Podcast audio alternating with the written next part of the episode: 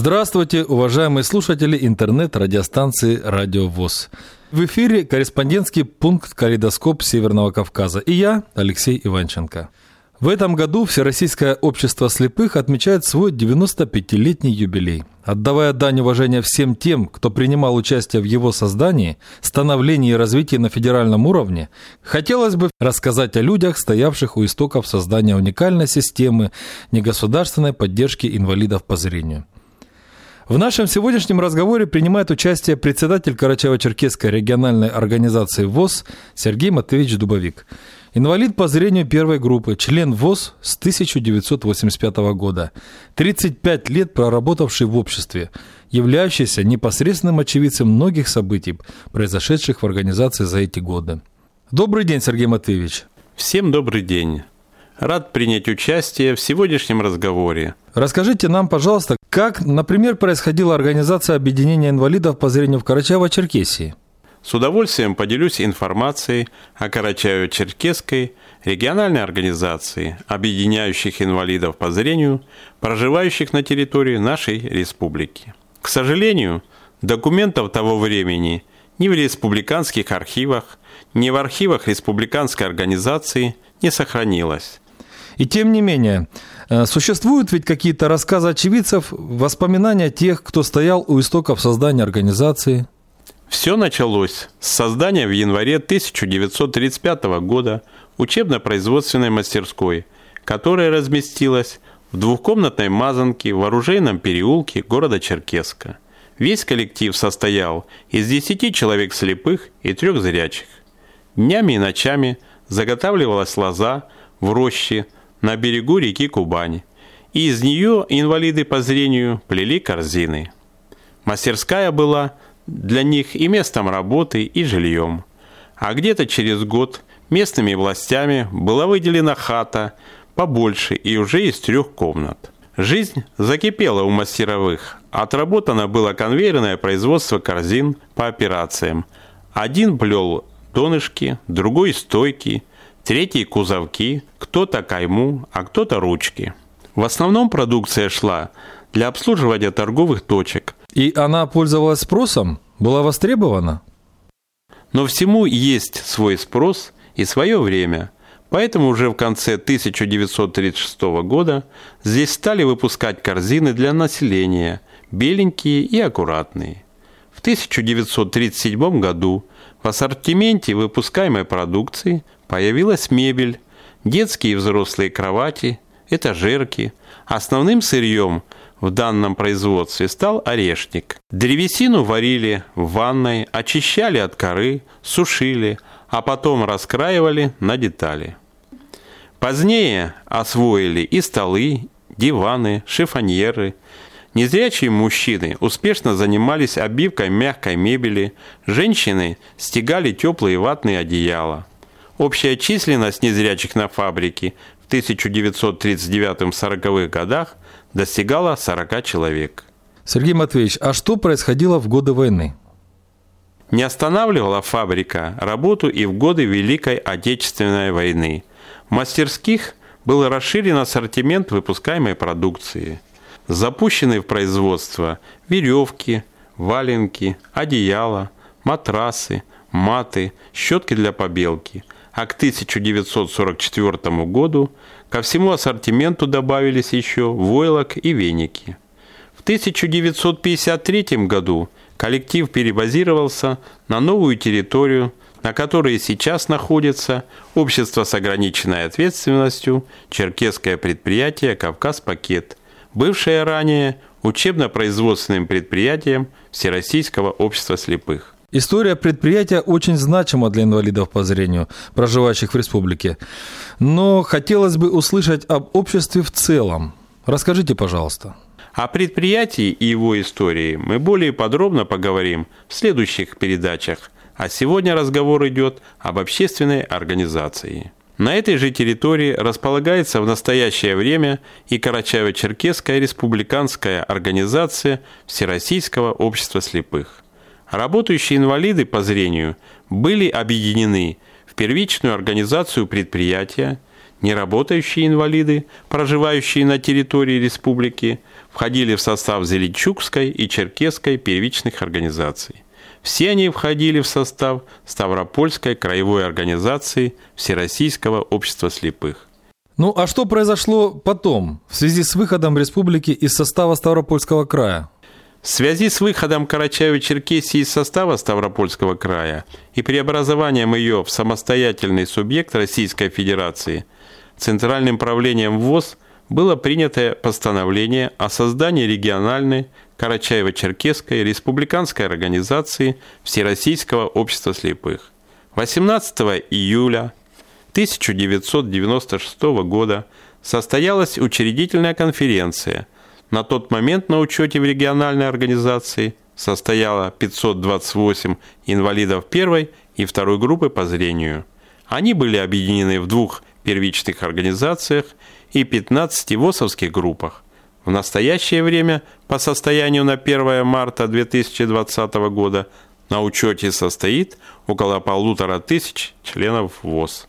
По инициативе правления Карачаево-Черкесской республиканской организации в республике созданы и успешно функционирует специальная библиотека для слепых, финансируемая за счет средств бюджета республики, с большим фондом литературы для чтения посредством шрифта Брайля в укрупненном и звуковом варианте.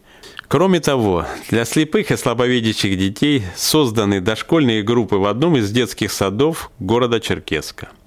Расскажите, а как сегодня используется клуб и спортивный зал? Успешно функционирует социокультурный, физкультурно-оздоровительный, психологический, реабилитационные комплексы со всем необходимым новейшим оборудованием и профессиональным штатом сотрудников. С членами ВОС в кружках проводится обучение пространственному ориентированию, самообслуживанию, домоводству без зрительного контроля, основам компьютерной грамотности.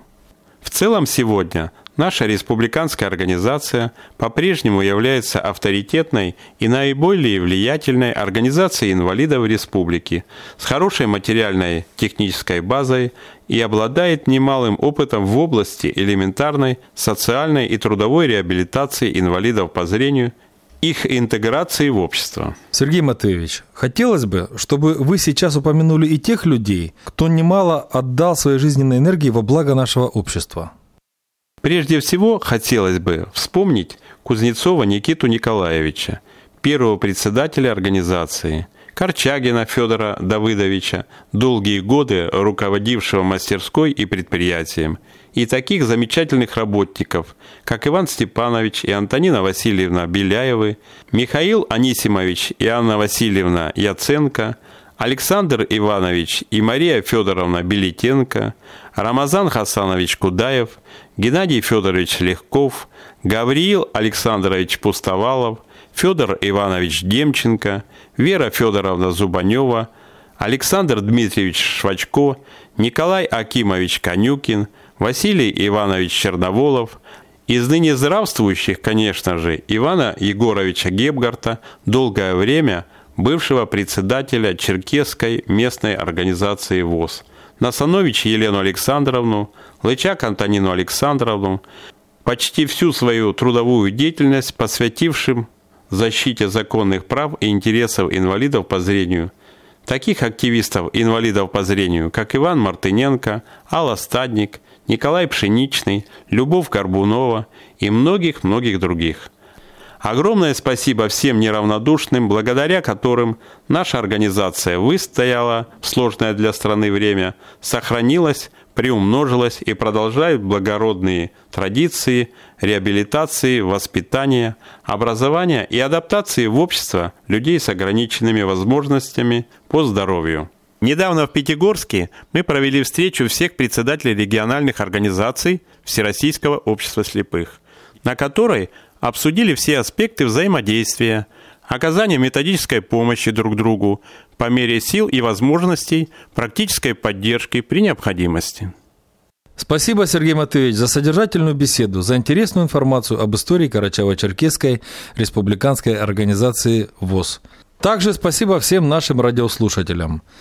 И в заключение для вас прозвучит песня в исполнении нашей солистки, лауреата всероссийских и международных конкурсов Татьяны Сорокиной.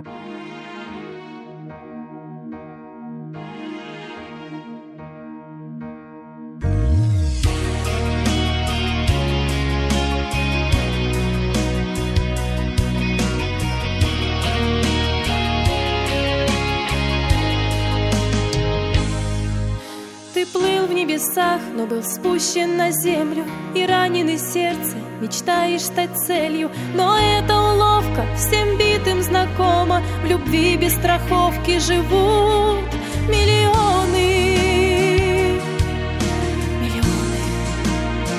Нас бьют, мы летаем, от боли все выше, крыло расправляя над собственной крышей.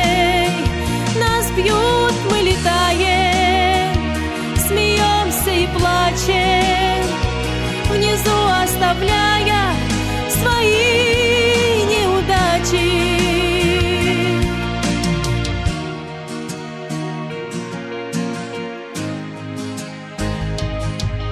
Пусть врут, что крепчаем от новых предательств, подбитый изменой, не ждет доказательств. Кто крыльев лишился, боится влюбляться, но должен над страхом потери подняться, подняться. Нас бьют, мы летаем, от боли все выше, крыло расправляя над собственной крышей. Нас бьют, мы летаем, смеемся и плачем, внизу оставляя свои неудачи. Полеты, полеты, судьбы в непогоду, рискуют пилоты, чтоб вырвать свободу, чтоб вырвать свободу.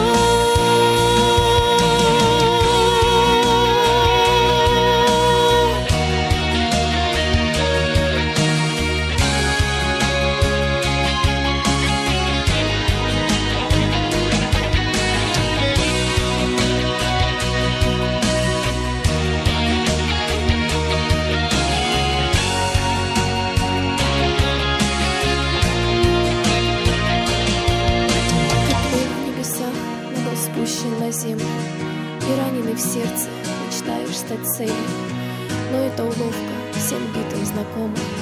В любви без страховки живут миллионы,